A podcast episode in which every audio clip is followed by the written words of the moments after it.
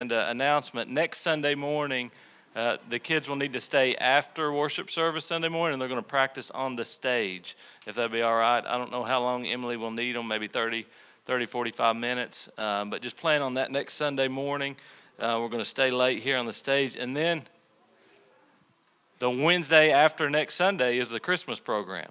That's that fast. So December 18th, I believe, is the date. Wednesday evening is the kids' Christmas program uh, here at here at church. Uh, looking so much forward to that. It's always a great time. We have refreshments afterwards. Just a great, great time to celebrate what the kids have done. They're putting lots of work in this year.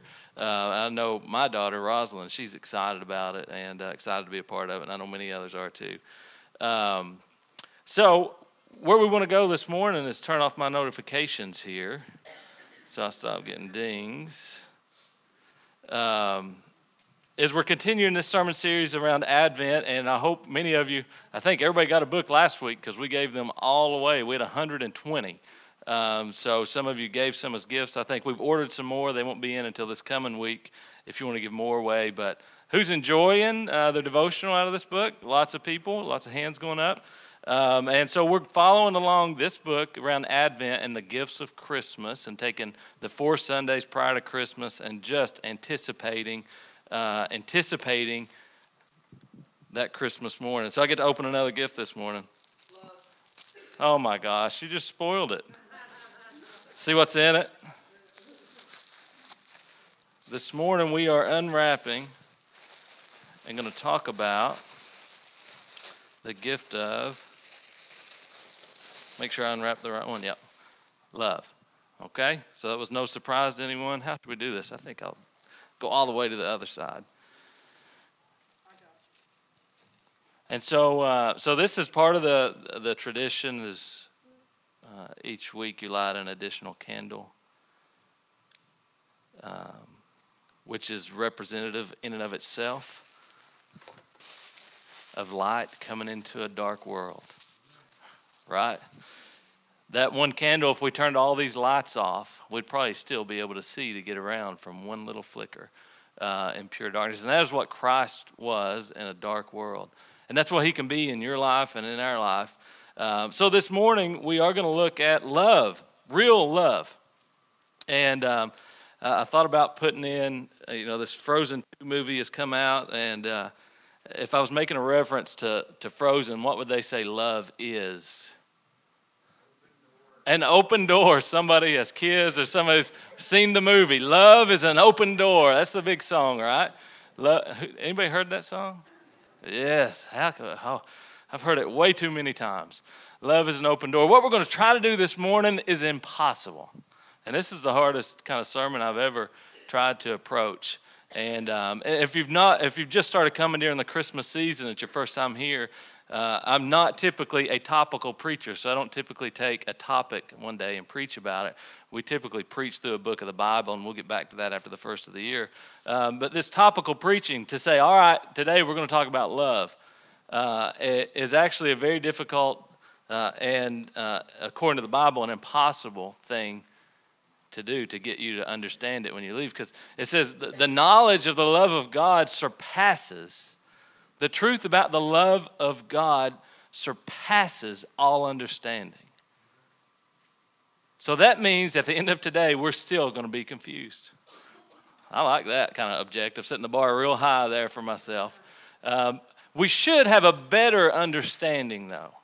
The thing is, it's so wide and it's so deep and it's so tall, so big, we're going to talk about that in a minute, that we just can't, with our earthly minds, wrap our minds around how much God loves us.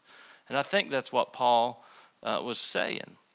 And uh, so this morning I was thinking, uh, or this week as I was preparing, and um, I was I was driving somewhere, and I, this this this thought came to my mind, and it's not the first not the first person to ever have the thought, but when when is enough enough? And I was thinking uh, thinking about that in relation to work, and maybe speak into your situation, maybe I am, I'm just going to speak for mine, for mine, is sometimes we get so caught up in work. And I just really started to ask myself, like, when is enough enough. Some of you have jobs that you go and you do, and then you come home, and then you wait till you go back the next day.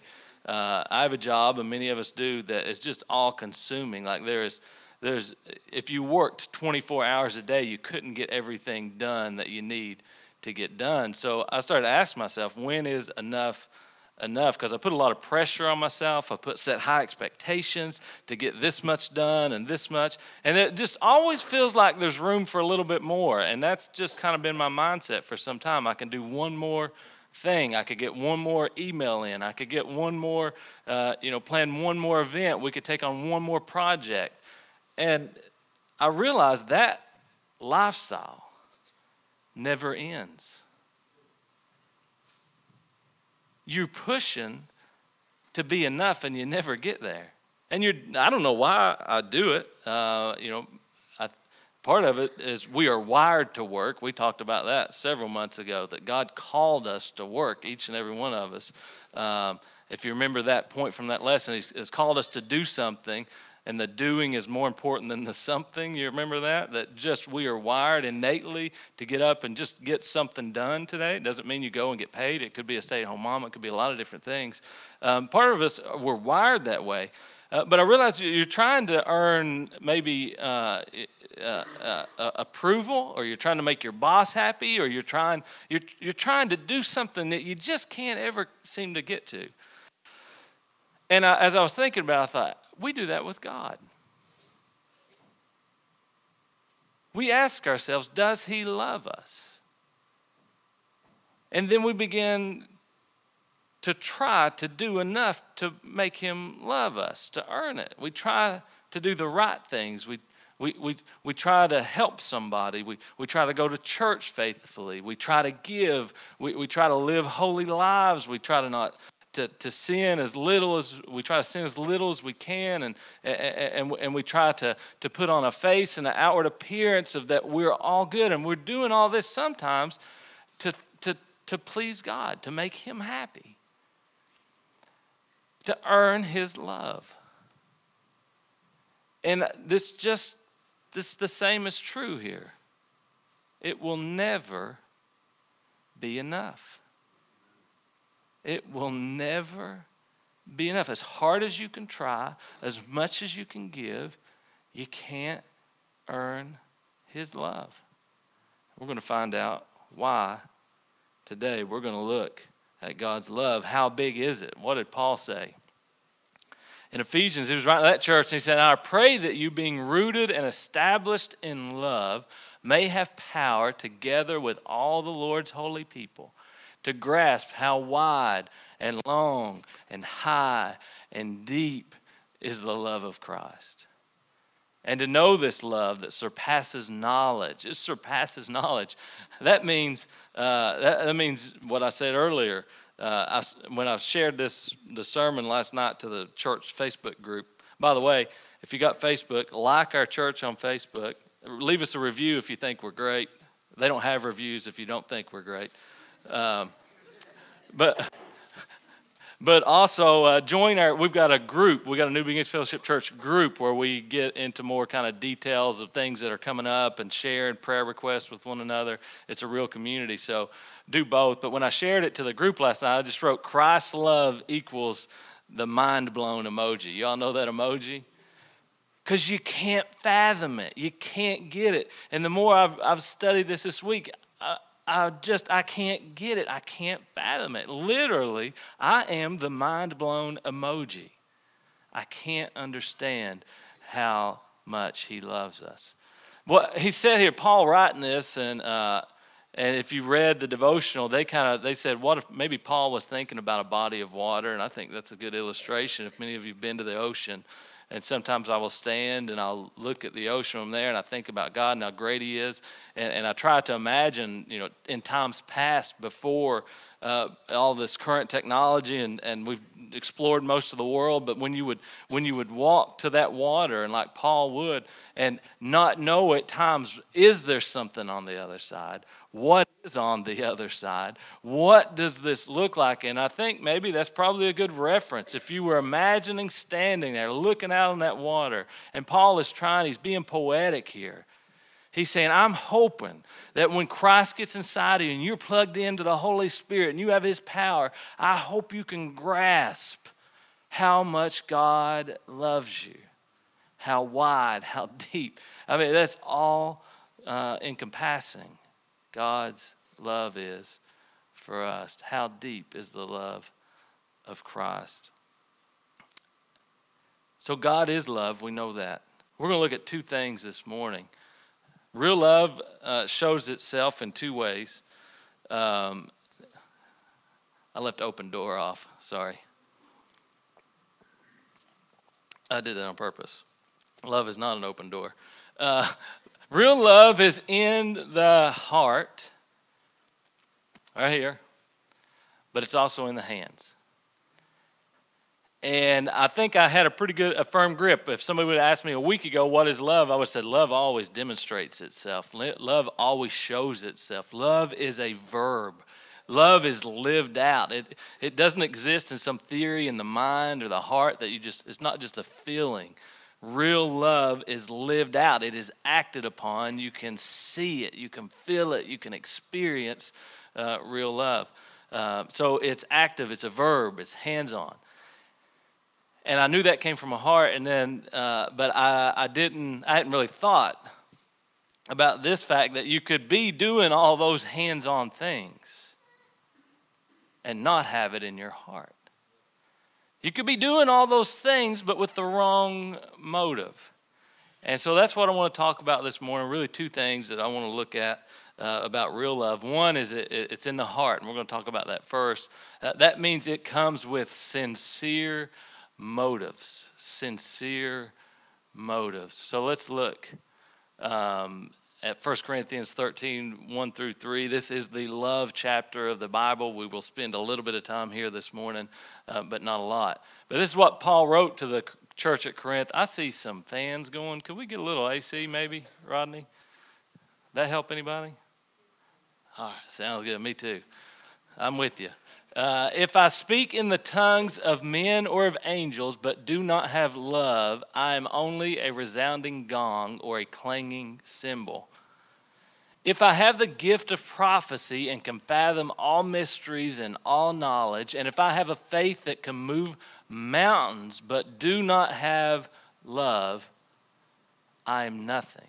If I give all I possess to the poor and give over my body to hardship that I may boast, that means if I become a martyr for Christ, but I'm doing it so I can be a martyr for Christ and everybody knows about it and do not have love, Paul says, I gain nothing.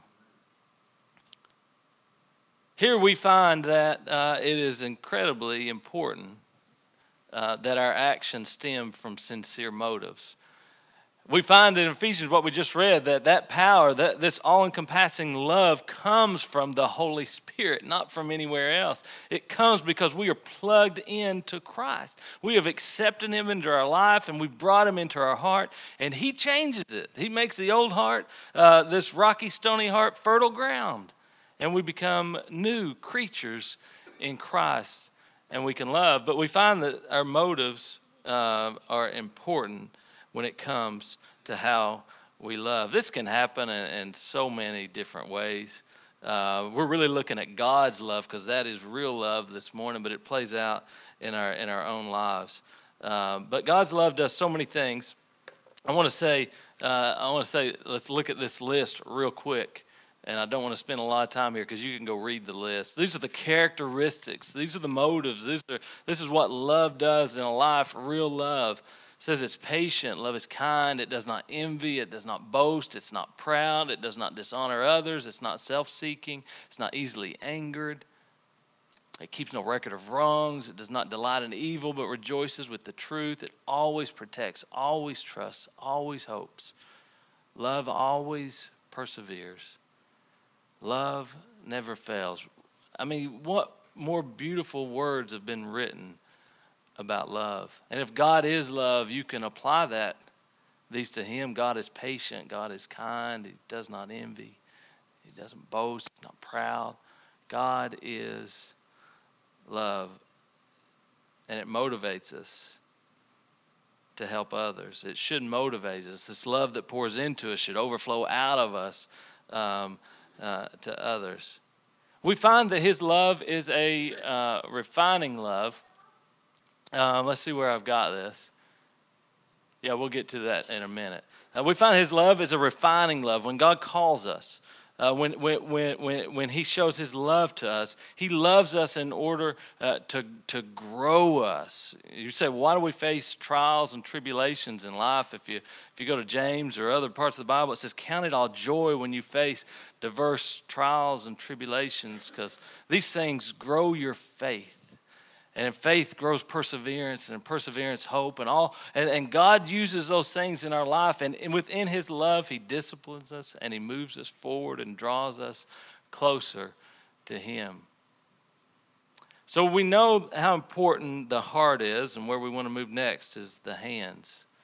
What are, what are god's hands we know how much He loved us, how much He cares for us, and what those characteristics look like. We know if we have love and we do all these activities but don't have love, we gain nothing and we are nothing. Here in 1 John chapter 4 verses 9 through 11 it says this is how God showed his love among us. He sent his one and only son into the world that we might live through him. This is love.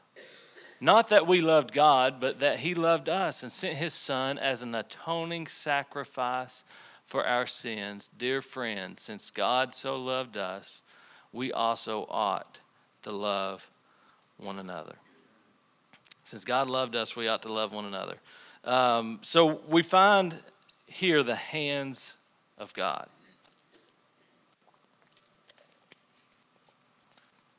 Problem is in our life we can we can start acting good for all kinds of different motives. Okay? You could be doing good and being good and being all churchy, and this is uh, this is what. Uh, and I grew up in somewhat of a, a legalistic, uh, you know, Christian environment where I was I was forced to go to church because that made me good. I was forced uh, to do the right. I remember I played in a band uh, in in high school, and I can remember my dad. It was the High Rollers. It's the best band in Magoffin County ever. Uh, we played family reunions. We played a little bit of everything. We played uh, uh old classic. We played classical, uh, not classical, classic rock. That's a big difference. Uh, we played Skynyrd. We played all that kind of stuff. And um, I can remember my dad just saying, just play, you know, in one set, play Amazing Grace, play one Christian song, one gospel song. And, and I was going to church and I got saved when I was young. Um, uh, but I, I, don't think God got a hold of my heart until later. And uh, there's a difference there. But I can remember just this kind of pressure to be and act and fit in and be like the rest. And, and if I just would arrange my life like the rest, then, then everything would be okay. Then I, it would look like I was good, and that's what really mattered. Does, does that sound right? So sometimes you can do all those things just to get somebody off your back.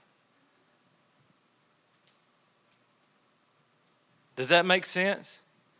You can do all those things for a spouse who's saying, I wish you'd go to church, I wish you'd do this, I wish you'd do that, I wish you'd do this. You can do all these things for a parent who says, You've got to be a good kid and I, we got to look like a respectable family, you got to do this, this, and this. And you can do it to get your parent off your back. And what Paul wrote here, what he's saying here in the first part of 1 Corinthians, he says, You can do all that and gain absolutely nothing. You can try to follow all the rules and laws, but still in your heart, you're going to mess up. You are not going to be perfect. And if you are by just trying to appease somebody, trying to get your life right, you will gain nothing.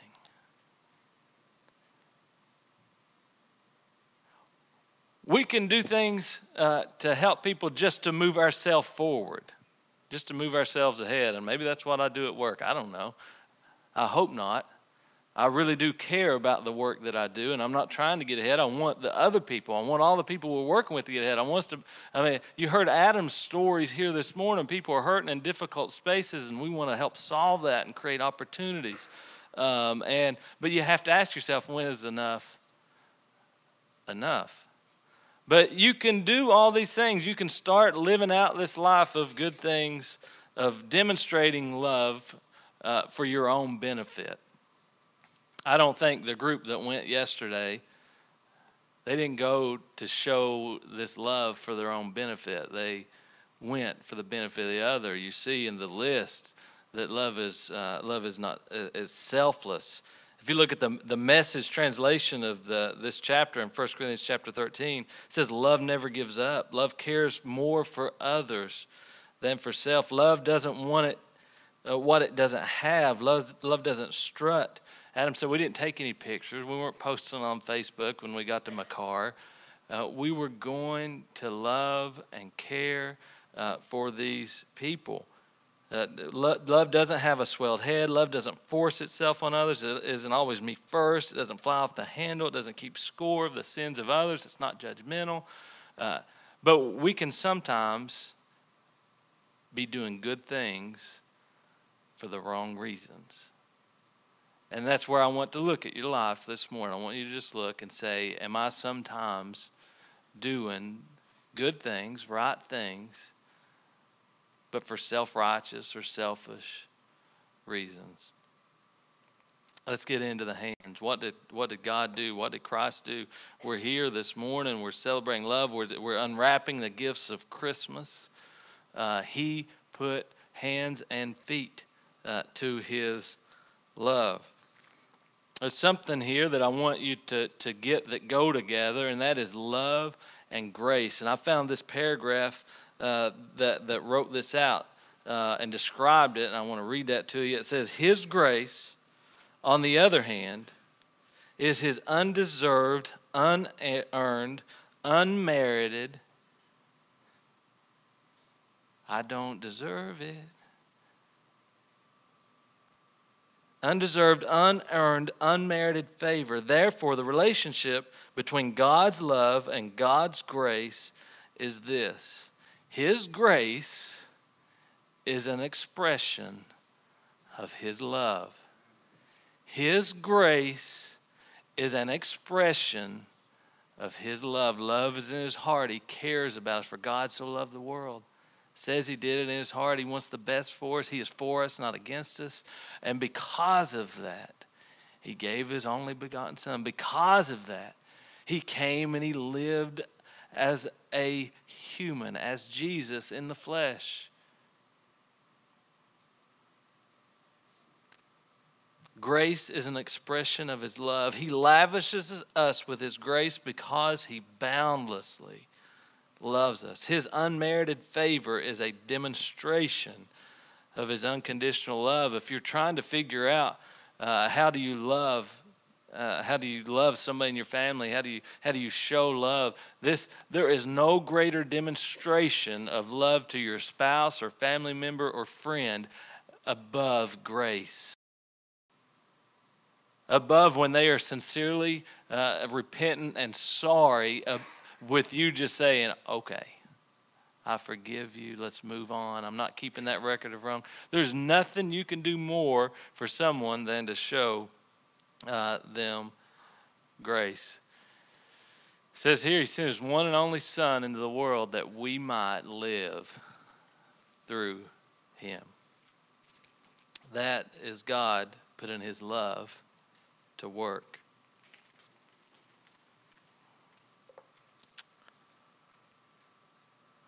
I want to move to this thought as we get ready to close here in just a moment. Um, the story of Paul as, uh, as he was struggling with some trial in his life. Um, right before this passage of scripture, he's talking to the uh, the church of Corinthians. He's saying, "Hey, listen, I'm I'm not going to get up here and talk all about myself. I'm not going to brag about myself." And then he kind of does a little bit. He says, "Although if I did, it'd probably be true." Basically, what he says. But I'm not going to do it. I'm not going to brag because it's not about me. Uh, God has blessed me. I've been able to do some good things, and God has used me in mighty ways. But I don't want to talk about me. Uh, and, and he said this was a revelation to him because he had had this trial in his life. And some of you are here this morning, right now, you've had this trial in your life, this test, this, this difficult thing. Um, and and this, is a, this is a paraphrase of that, that, those verses. And I put the verses down there if you want to go read them from the NIV or King James or New King James. Um, but this, I want you to, to hear this. Because I started out this morning uh, by saying, it, you never, it's never enough. The amount of good in your life will never outweigh the amount of sin in your life. If you're trying to get to heaven by this balancing scale of I've been better than I've been bad, then you'll never get there. And, and, and we talked uh, uh, several weeks ago in the, the parable uh, about G- uh, Jesus' parable, uh, about the story uh, of, of the different people who owed different amounts of money, remember? And, and the truth was they were both in debt and they were both, could not pay their debt. And that was their reality. And the same is true for you and me. We're going to come at different levels, we're going to have different balancing scales, but at the end of the day, it's never enough because God only accepts perfection. And perfection has only been in this world one time. And it came as a baby. It was born into a cradle and humble beginnings, a carpenter's family, uh, no room for the baby in the inn. It, it, it came in humility. God came in humility. And so we're trying to get this balancing scale. And Paul was doing the same thing. He's like, I got this trial, I got this test. And he doesn't go in to say what it is. I mean, you can go read all the, the, the Bible, biblical scholars about it. None of them agree uh, about what it was because we don't know. Some say maybe he had an, an eye injury, a physical injury. Maybe it was some temptation, some sin that he was struggling and dealing with. Um, and, and, but they all agree about this, and I agree with this. It doesn't matter what it was. What God is teaching us is that there will always be an it, there will always be a thing. You can plug whatever it is in your life depression, anxiety, fear of failure, broken relationships, financial, health. You can plug it in. Plug that in right now. Think about that thing, that trouble, that trial. I want you to think about it honestly with me right now, the thing that is just haunting you. And he said, because of this extravagance of those revelations, that I realized that it isn't about me, that I'm not going to brag about myself. And so I wouldn't get a big head, so I wouldn't get proud of all that God has accomplished through me. I was given the gift. Well, it's hard to think about it that way, isn't it? The thing that I just said, think about the thing that's tormenting you. And he said, I was given the gift of a handicap to keep me in constant touch with my limitations. Satan's angel did his best to get me down, and what he in fact did was drive me to my knees. This is how God uses it. No danger then of walking around high and mighty. Want to get to verse 9. It says, And at first I didn't think of it as a gift, and I begged God to remove it. Three times I prayed, is what Paul said. And then he told me, and this is what I want to tell you this morning. God's grace is enough. You will never be enough. My good will never outweigh my bad enough. The guilt, all the things that you feel like you've tried and you wonder if could God still love me? Does he still love me? I don't I didn't even care about him yesterday. Didn't even think about him this week. Does he still love me? His love is so deep and tall and why you can't even fathom that you cannot separate yourself from it. Paul said, I heard God speak this to me. My grace is sufficient. My grace is enough. You're trying to get all this thing and you want life to be perfect, and it will never be on this side. But in whatever trial, whatever place you're in, my grace is enough. It fills the void, and it's all you need. Let me close with this, and we're going to sing together. Um,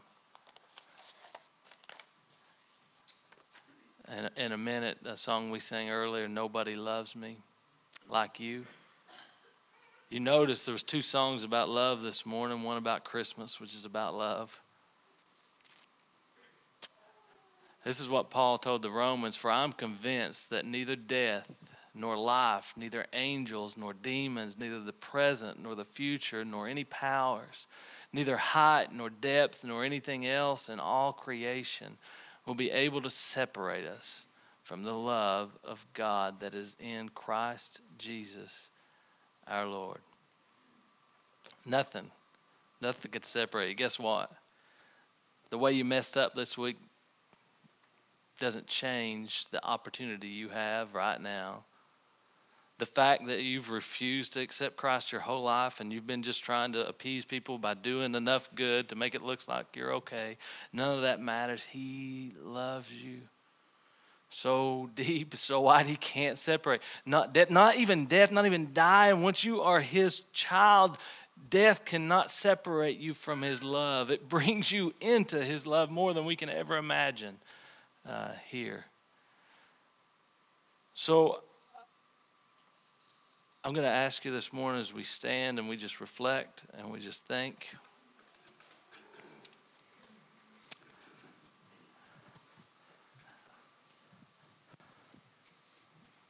Of how grace has been shown in your life.